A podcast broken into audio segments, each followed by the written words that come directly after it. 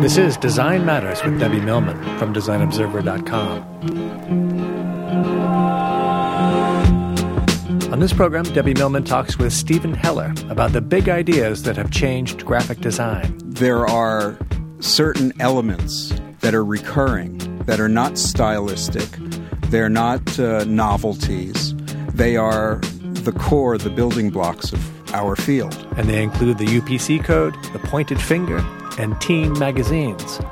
Here's Debbie Millman. Here's a list for you dust jackets, random notes, white space, psychedelia, the pointed finger, and the clenched fist. What do all these things have in common? They're all ideas, and they've all changed graphic design. That's according to my guest, Steven Heller. Steven Heller is an AIGA award winning author, editor, and art director. He's written shelves upon shelves of books on graphic design, and he's seen a lot in his day. Lucky for us, he and his co author, Veronique Vienne, have sifted, sorted, and compiled it all into a beautiful new book called 100 Ideas That Changed Graphic Design. Steven Heller, welcome back to Design Matters. Hello, it's good to be here. Congratulations on your new book, and congratulations on one of your other recent accolades, the Design Mind Award from the Cooper Hewitt National Design Museum. I understand you were awarded and honored at the White House. What was that like? Michelle's a cool dude. Is she? Yeah. So she, you and she were simpatico. We were we were simpatico for about two and a half minutes. well, it's better than two and a half seconds. And she's much taller than I.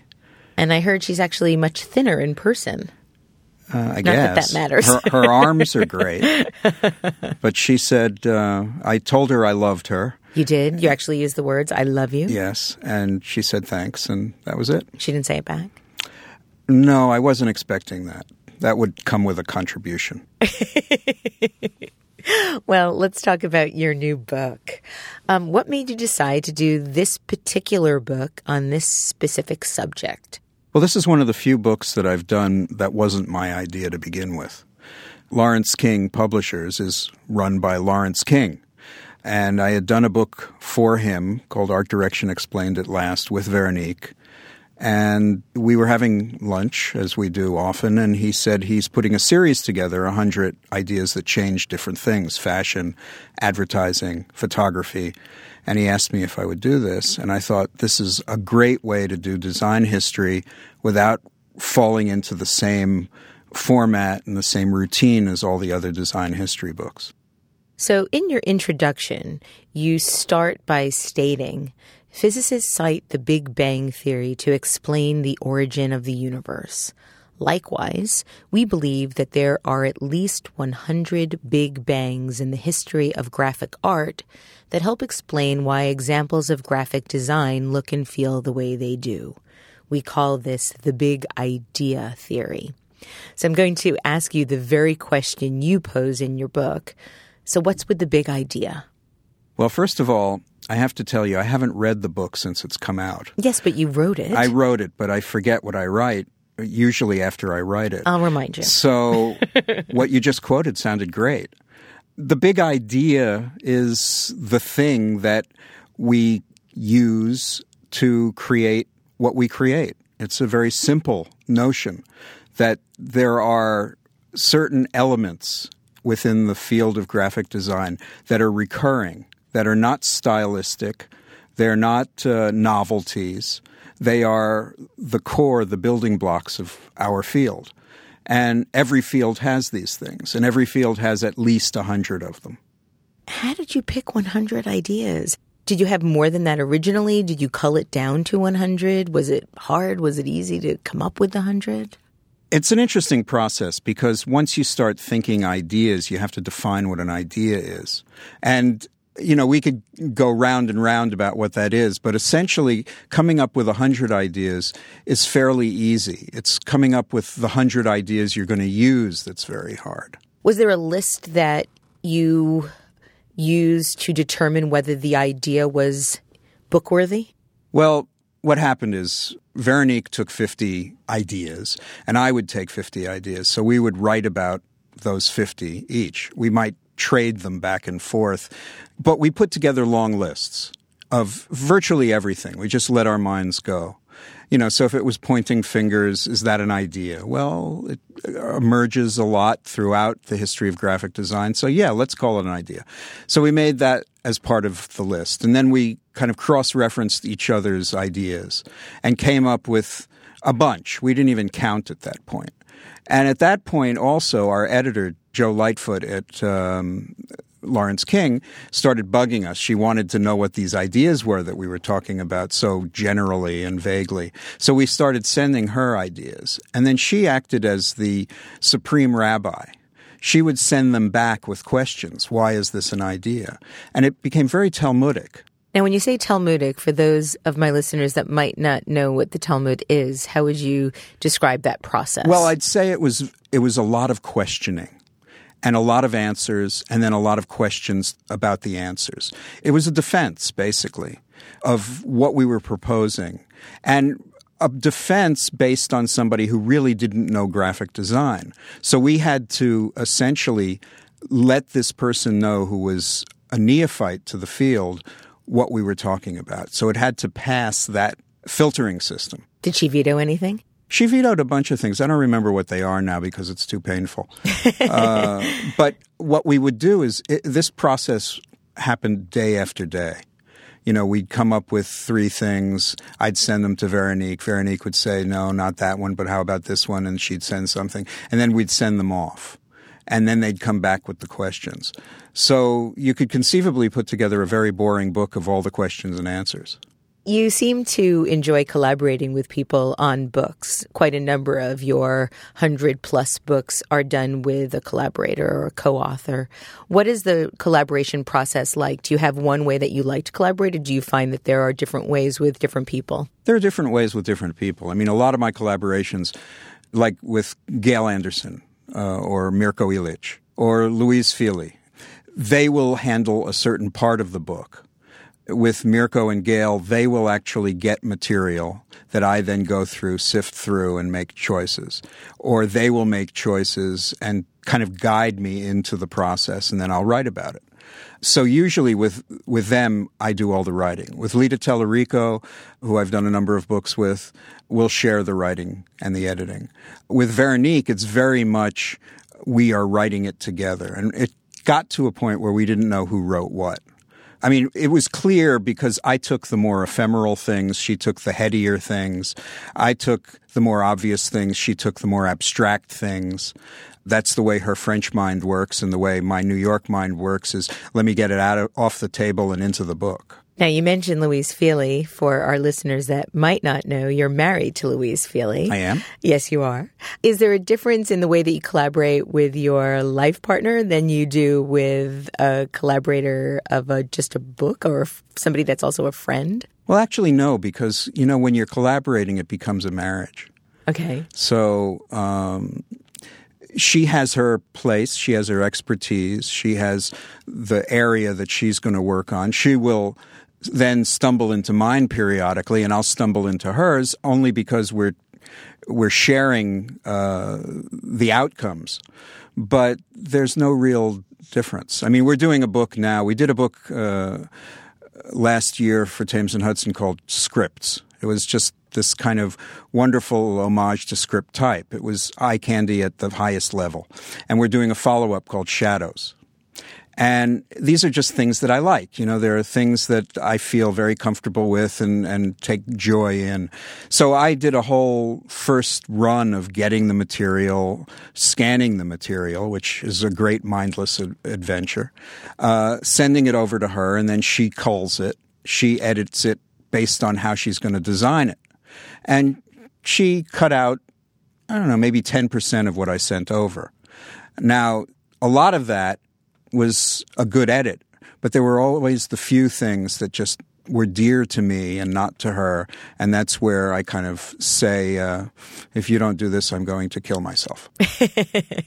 now, she also has a monograph coming. She has a monograph coming called Elegantissima. And did you collaborate with her in any way on that, or was that a completely solo effort on her part? Well, I wrote the foreword for it, which includes the letter that I wrote her when she was an art director at Pantheon doing the most beautiful book jackets in the world. I wrote her a fan letter, and that's how we met. I love that. It's actually the intro to the intro. Wonderful. Oh, I can't wait to see it. When is it coming out? Her book comes out in September. Well, Princeton Architectural Press. Maybe you can put in a good word for us to be able to get her here on the show to talk about it. I'm sure she will. hear would. all about your torrid romance pre-marriage. Typographic romance. So let's talk a little bit more about your book. The last thing I want to talk to you about from the introduction is an interesting conundrum that you pose, and you state how many graphic designers does it take to come up with a big idea? Breakthrough ideas might be credited to a single individual, but they're often ready for someone to bring them forward. Still, the mystery remains. How many Rodchenkos did it take to define the visual revolution of the constructivist movement? Was Alexei Brodovitch a genius, or was he simply a product of his time? And how come no one remembers who designed the ubiquitous paper recycling symbol while everyone knows that Paul Rand came up with the ill fated Enron logo? So, why is that? What are the answers to these questions? the answer to that question is going to remain answerless. Why? Uh, because essentially what happens is history, as we all know, is written by the survivors. And there are certain historical facts that never get covered. And in graphic design, it's fascinating how many things don't get covered until somebody uncovers them. but isn't that the case with all genres? I mean, something doesn't get covered until somebody uncovers them. Yeah, it's true, but graphic design is even more ephemeral. So some of the things that might go into a history book are ignored because they're just they are so ephemeral.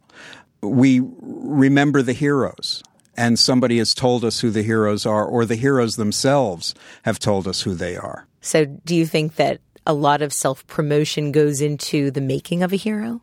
Well, I think that's true across the board. I mean, there are people in our business who hire PR folk, but uh, PR is the uh, art of getting your name out of uh, an address book and into the public eye. Let's talk about some of the ideas in your book because when you look at the book from a PR perspective, there are some little known stories that you reveal, and there's some real celebration for things that I think quite a number of graphic designers, let alone the public, completely take for granted.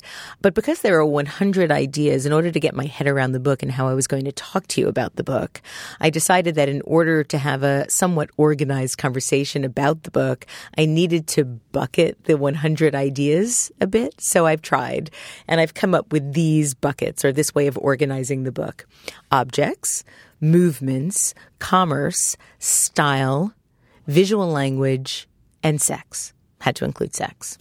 But let's start with objects. so you include things such as books, posters, design magazines, teen magazines, handbooks, zines, ransom notes, manifestos, album covers, designers' websites, and rub on designs or letters. And I love that you included rub on designs, by the way. But why? Why did you include them? Well, that was actually a Veronique one. You're, you're making this difficult. We're going to have to get Veronique on the phone to answer these questions. We then. may, but but rub on uh, lettering and rub on design was really key to the whole DIY movement. It was an idea that allowed people to use typography, which was primarily vendor based, who didn't know anything about typography. And so Letraset and some of the other velvet touch lettering and those things, these were very important ways of democratizing design. So in that sense, there is a really key idea there. It was also commerce. It was a, a business and many uh, companies engaged in that business. But it was to help people who didn't have access to CompuGraphics or Hot Type or whatever. And it was also there for people who were total neophytes or amateurs. I used it because I couldn't afford type most of the time, and it was an easy way to, well, maybe not so easy, but a, a faster and, and more financially prudent way to do what I needed to do back in the early 80s. Well, also, that goes right to hand lettering, which mm-hmm. is another idea. And the idea of hand lettering is there to give a design a sense of personality and a signature, but also to mitigate expense. Paul Rand, when he did his hand lettering for the magazine Direction, was because he didn't want to pay the dough. You know, he didn't get much to begin with. Or Alex Steinweiss, he wasn't near anywhere near a, um, a type shop in Bridgeport, Connecticut. So a lot of what happens is the mother of invention, or the mother of invention determines what people are going to do that becomes an idea or a style.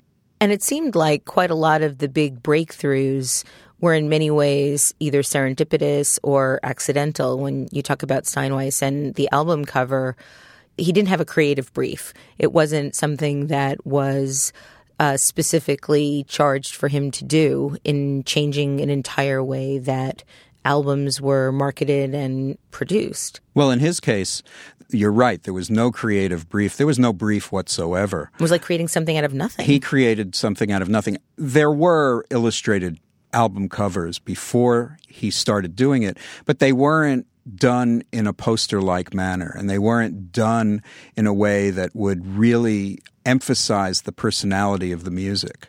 And that's what he brought to it. And it came from him, it came from kind of being bored. Now, you state in the book, somewhat sadly for me, that the album cover is effectively dead.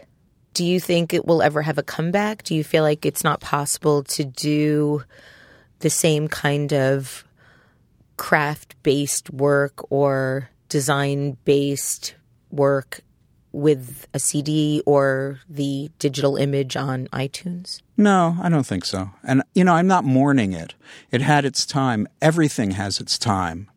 And then it goes, and then we kind of mourn its loss, and then we celebrate it having been born to begin with. But uh, the album cover is is part of another technological era and another commercial art era. And, you know, it was nice. We have the artifacts, and it'll come back as a kind of uh, a curio. There's vinyl still being sold, and maybe even more vinyl now than 10 years ago.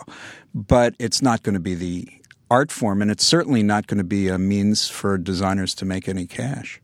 You start the chapter about the book, which is another one of the objects that has changed graphic design, by stating ever since Gutenberg introduced movable type in the 15th century, the book has been a laboratory for writers, artists, designers, and typographers.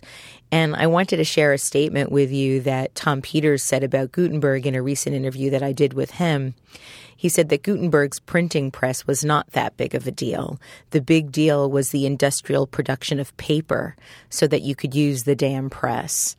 And first, I want to know what you think about that. And the second, and, and he was probably being somewhat cheeky when saying it, but there is something kind of compelling about it when you think about the iPad and the influence the App Store has had in the way we interact with new technology. Well, new technology always breeds innovation. So whether he's being cheeky or not, he's saying a certain truth. There is this thing called the printing press. There was printing before Gutenberg in China. There was woodblock printing, and you could print an entire newspaper if you wanted by cutting all the letters out. But it's the advances based on the concept. The concept of printing is what's important. And from that concept come a lot of other physical and metaphysical ideas the guy who runs the uh, planetarium, whose name I can never remember. The planetarium, the Hayden Planetarium? The Hayden Planetarium says that the worst thing about losing the space shuttle is that we're losing NASA. And that NASA in the 60s fostered all of this development, this creative and economic and industrial and engineering development. All these people wanted to go to the moon and they were competing with one another to come up with the tools to make that happen. So the offshoots of something are always as important, if not more important, than what the core idea is. So, in thinking about offshoots, you didn't include the subject or the topic of magazines in general. You actually included design magazines as one of the 100 ideas that changed graphic design and teen magazines. And I was obsessed with teen magazines when I was a teenager, and, and even am still a little bit today, although I don't know who any of the people in the magazines are, um, other than Justin Bieber. But I'm wondering why there are two categories, why you chose to split it out so distinctly. Well, I'm going to tell you and only you that, okay. that was probably a mistake. Really? Yeah. In what way? Well, in the way that a magazine is as a storehouse of ideas and and uh, information, it should have been covered, and it may have been covered in one of our lists. And when you start doing these things, you get caught up in the moment. Mm-hmm.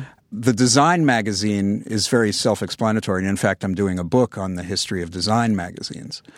That was the internet the way of expressing and, and, exchanging ideas about design. So that's a clear idea.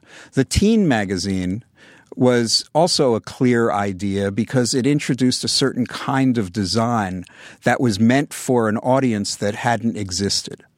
The teenager was born in the 50s. Before that, they were young people. And before they were young people, they were kids. They were not teenagers. Teenagers is a commercial invention. Who invented the term?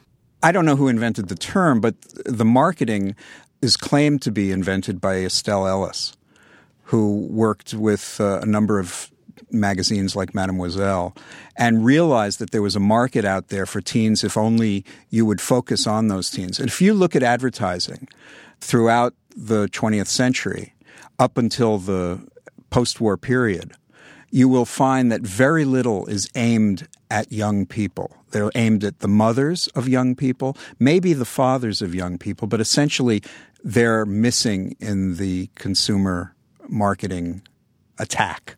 And so, when do you feel that that changed in the way that we're seeing it now?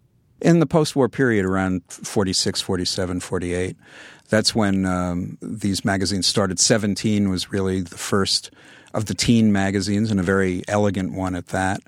Advertising was created to fill those magazines. And it goes back to the printing press versus paper. You see these entities being born, and then there are more entities that are there to fill them. Same with the iPad and the app. Well, and you also talk about books and book covers. Those are both separate ideas of the hundred. Um, and I was curious why that delineation as well. Well, the book cover was never part of a book. That's the delineation. Well, yeah, the dust jacket. The I dust guess. jacket. I'm sorry, the cover is the book, but the dust jacket is what we're talking about. It was never meant to be part of the book. In fact, if you look at book competitions like the 50 book show that's not going to be at AIGA anymore. If you look at those competitions, you'll see that they just deal with the book and not the jacket. There was a special society, a ghetto for jacket designers. So we built that entry on that idea that the book cover was, or jacket, I'm sorry, was a piece of advertising. Well, you're right that dust jackets were unquestionably the low end of graphic design practice during the 20s and 30s because they were tainted by the crass practice of advertising.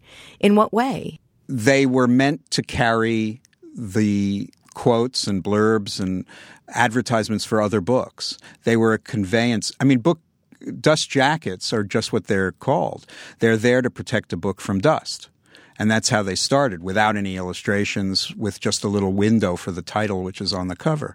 But somebody, and we don't know who, but some marketing person in that primordial era said, we could use this for something else. But if, again, if you look at libraries, for the longest time, they would tear the jackets off.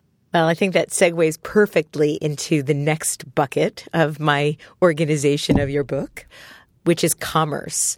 You include naive mascots, branding campaigns, forced obsolescence, corporate identity, brand narratives, and even the UPC code or barcode, as it's commonly called. And you say that it's arguably the most significant design idea of the 20th century. I almost dropped the book when I read that. Really? Yeah, why not? you say that with such a cavalier shake of the shoulder. Well, it's something that appears on everything. So, you know, it, it is the most ubiquitous piece of graphic art that you can find, and it has a purpose. Do you remember before it had the purpose when they were proposing it as this universal pricing code, but everybody had to use it, Yes. and you didn't know what it was for because Everybody was they didn't have scanners about it. yet. Yes, yes. I was actually a cashier in a supermarket at that time, and there was a lot of controversy and a lot of um, ideas about what it was really going to be for in terms of that sort of Big Brother conspiracy. Yeah, well, theory. totally Big Brother. In fact, when I was art director of the op ed page, I had an illustration done where people were branded with UPC codes. And this was before they were on every bottle of wine and every piece of uh, clothing that you'd buy. And now we can't live without them because we'd be standing on long lines. So this is something that has such a far reaching effect, and it was designed. So it was designed, it was created by the U.S. Supermarket Ad Hoc Committee, who worked with the brand consultancy McKinsey and Company on the development of an 11 digit code by which all products can now be identified. And you write that the UPC code is actually more versatile than it appears. And I'm wondering if you can talk about why or how it's more versatile. well, versatile. I think the versatility is both good and bad. I mean, versatile isn't necessarily a positive. Uh, oh, I took it that way. well, versatile means that it can be used for good and evil. Ah, okay. But it can be applied to just about anything, not just a, a product. It can be applied to you know your thesis if you're a PhD candidate, just as the QR codes now are being so used. So versatility means that it has more universality than even it's set out to be. Do you think that it's something that people still view with trepidation? I think it's just sort of part of the vernacular, so to speak, of our daily existence now. It's totally part of the vernacular, and anybody that was born 20 years ago just accepts it for what it is. And most people born before 20 years accept it because it's on everything they own.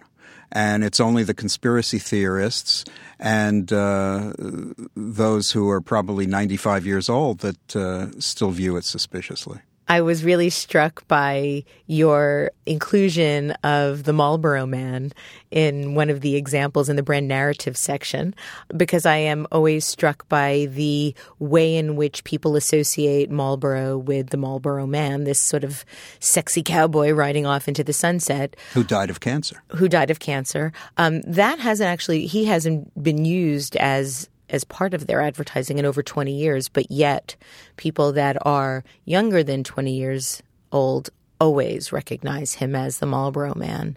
But I, I, was really interested in how you talk about the specifically constructed narrative.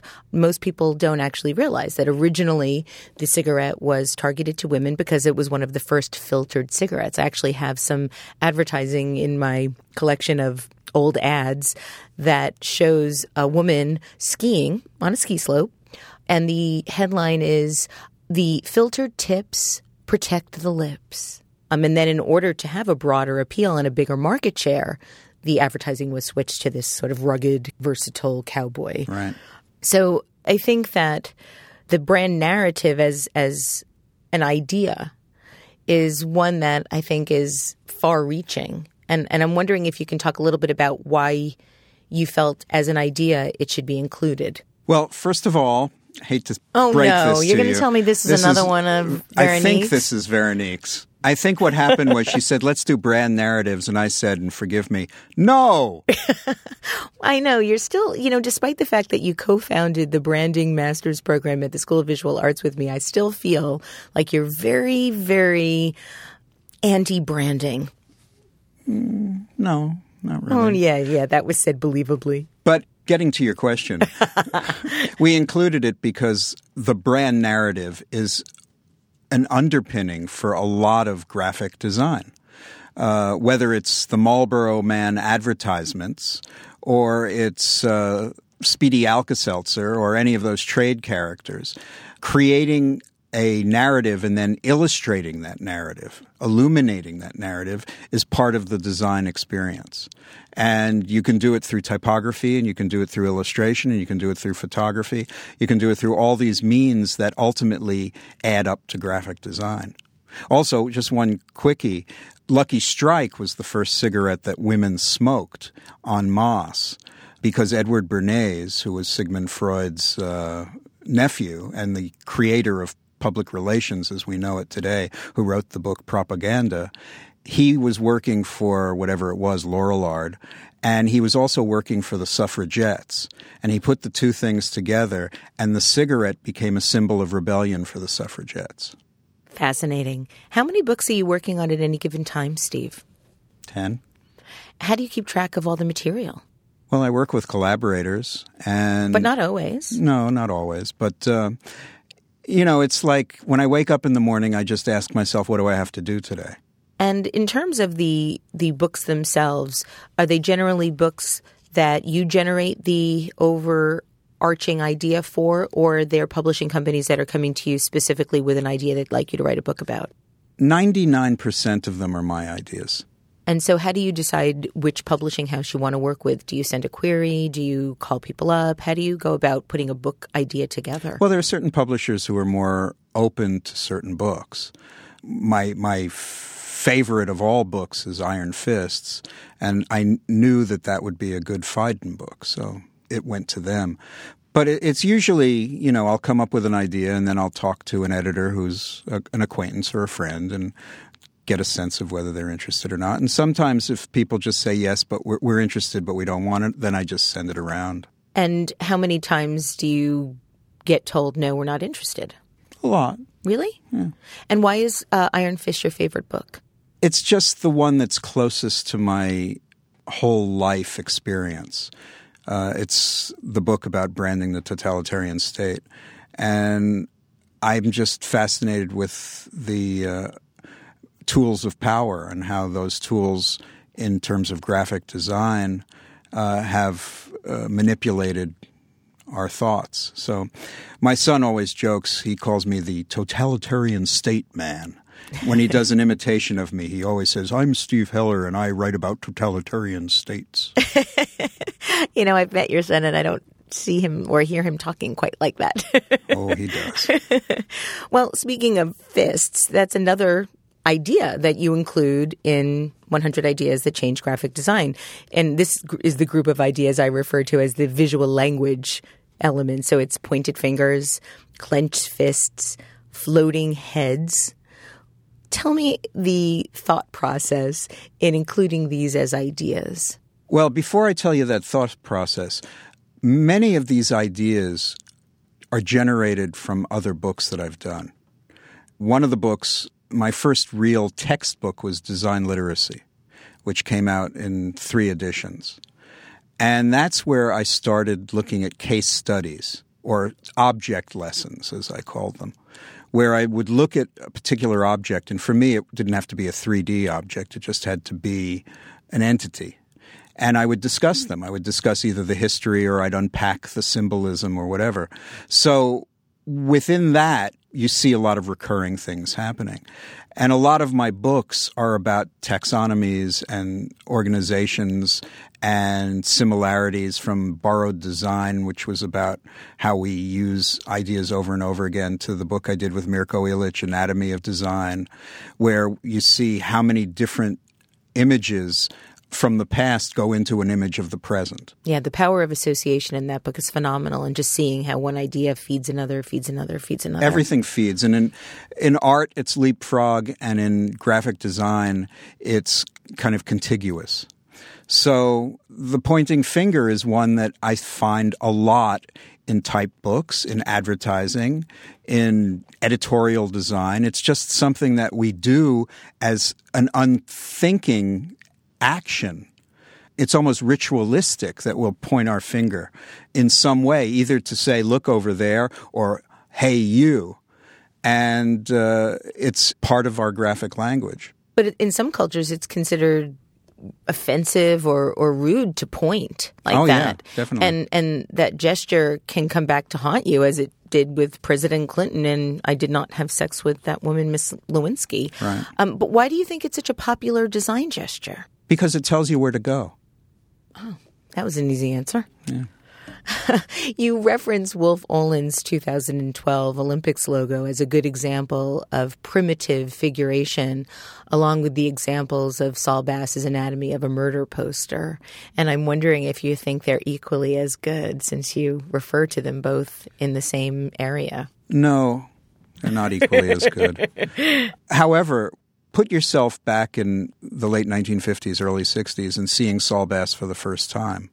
Are you going to respond to it positively or are you going to respond to it in a jarred sort of way? Uh, you know, when, when Saul Bass's work was shown for the first time, it was jarring. And only over time did it become looked upon as an extension of canvas onto film or onto a poster.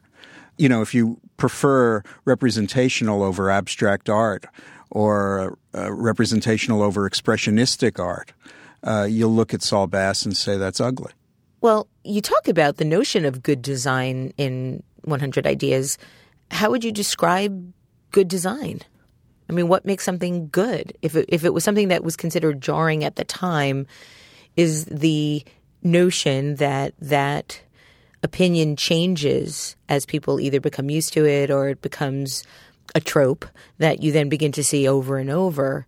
What gives you the sense that something is just part of the vernacular or part of the culture or is actually really good? Well, that's a hard one, and it's totally subjective. You know, in writing about these things, you really need some distance.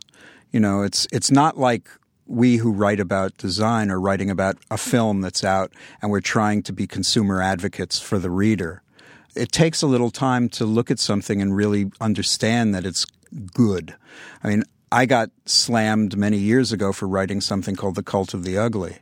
And I got slammed by people a generation or two below me, you know, accused of old fogeyism because I didn't accept the new way of typography. And to a certain extent, they were right.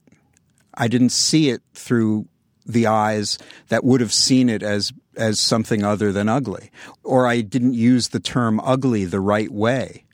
And I think it comes down to even though we look at graphic design and respond immediately, and that's what it's there for, because graphic design is part of our culture, we can revisit it, look at it again, and change our opinions entirely. I think the more you see things, the more they become acquired in in an appreciation. You don't get that jarred feeling after seeing something five or six or ten or fifteen times anymore. You become used to the effect. Well, invariably, everything you see, you're going to get used to. And you're either going to say, This was great when I first saw it, and now it's crazy. Look at that Farrah Fawcett hair. you know, uh, and that's the way style is, that's the way culture is. And graphic design suffers from or is enriched by uh, that on a much quicker pace because of the purpose of graphic design. You pose a couple of very interesting and timely questions when you talk about good design. And you write, like artists, graphic designers struggle to define good design. Who's the judge of the quality of the work they produce? The clients, the public, the critics, or a jury selected by professional institutions? And is there one that you think is more important than the other? Do you think that there's one that we should be listening to more than another? This has been the topic of quite a few blog entries on many popular design blogs at the moment, and I'm just wondering if if you could weigh in on that. You have to trust somebody else's opinion. And that is what it comes down to. If you're unsure of something, you look to somebody who seems to have greater wisdom or uh, greater expertise. And if you trust them, you'll take in what they have to say about a particular thing. On the other hand, just remember graphic design is not all that important. You know, in the big scheme of things, we can sit and unpack and analyze all we want, but we have to look at it in the context of what it is. I don't look at graphic design history, for example, as important as, say, the history of the Civil War you know, I look at it as a piece of a larger pie, and it just happens to be the niche that I'm interested in. I understand your point of view in terms of the history of graphic design not being as important as the history of the Civil War, yet you've spent probably the majority of your career uh, investigating and writing about the history of graphic design. So, why are you doing that? Well, interestingly enough, I write about the history of graphic design because I'm fascinated by the Civil War. Because everything is really connected. Everything is connected. I mean, the reason Iron Fists is my favorite book is because I'm not writing just about graphic design. I'm writing about power and its effect on human beings, its effect on the world, its effect on economies, its effect on people's minds. There's all sorts of factors that go into it. So I'm not writing a history of who did what who made this layout or who made that typeface. I'm writing about who made this typeface and for what purpose and how it was ultimately used and how it was ultimately abused. And that's where writing history is fascinating. You can write about any kind of history as long as you connect the dots. Well, I think that there's something really compelling about the notion of how many books you've written and how many lives you've impacted by what you've explored. Tell us about some of the books that you have coming up, since you have 10 or so going on at the that moment. That almost sounds like I'm, I've had a bad meal and something's coming. okay, let's rephrase that then. Tell us about the books you have on the horizon. Well, there's a book that I did with Mirko Ilic, which is about to be published called Stop, Think, Go, Do. And this goes right to the heart of what I was just talking about. It's it's a book that looks at how graphic design and typography influence behavior. And right now, if we were to say, is there a style of graphic design that predominates? There is no style that predominates, but there is a manner and a technique, and that's to fill things with a lot of type and to make statements, bold statements. The big idea advertising revolution of the 50s made small statements that had great resonance. Now people are filling pages with lots and lots of words. And so this is a book that's really an homage to the stop sign. And it's an homage to the pointing finger as well. It's, it's what do we do as designers that will make somebody else do something? Cause effect. Why do you think that there's this notion right now, or, or there's this trend of having so much information and so much type on things? I think people are afraid of abstraction now. Why? Because I think there's so much information out there, and we are at a loss to capture all of it and understand all of it that you have to be a bit more overt. And there's a way of being overt that is artless, and there's a way of being overt that is artful. And I think the examples that Mirko and I show in this book are artful examples of that. And designers long to be artful. Steve, thank you for everything that you do. Not only designers long to be artful, I think they long to be educated, and no one, no one is doing more to influence and educate designers than you. Thank you. To learn more about Steven Heller, visit hellerbooks.com. And to see more books, in the 100 Ideas series, go to laurenceking.com. Steve's most recent book, co written with Mirko Ilic, Stop, Think, Go, Do How Typography and Graphic Design Influence Behavior, is also out now. Steve will have to have you back on the show next season to talk even more about that fascinating topic. I'd like to thank you all for listening, and remember, we can talk about making a difference, we could make a difference, or we can do both. I'm Debbie Millman, and I look forward to talking with you again soon. Design Matters with Debbie Millman is produced by Curtis Fox Productions with technical assistance by Rainey Ortica and research by Jeff Close and Lisa Grant. The show is published exclusively by DesignObserver.com. You can subscribe to this free podcast in the iTunes Store.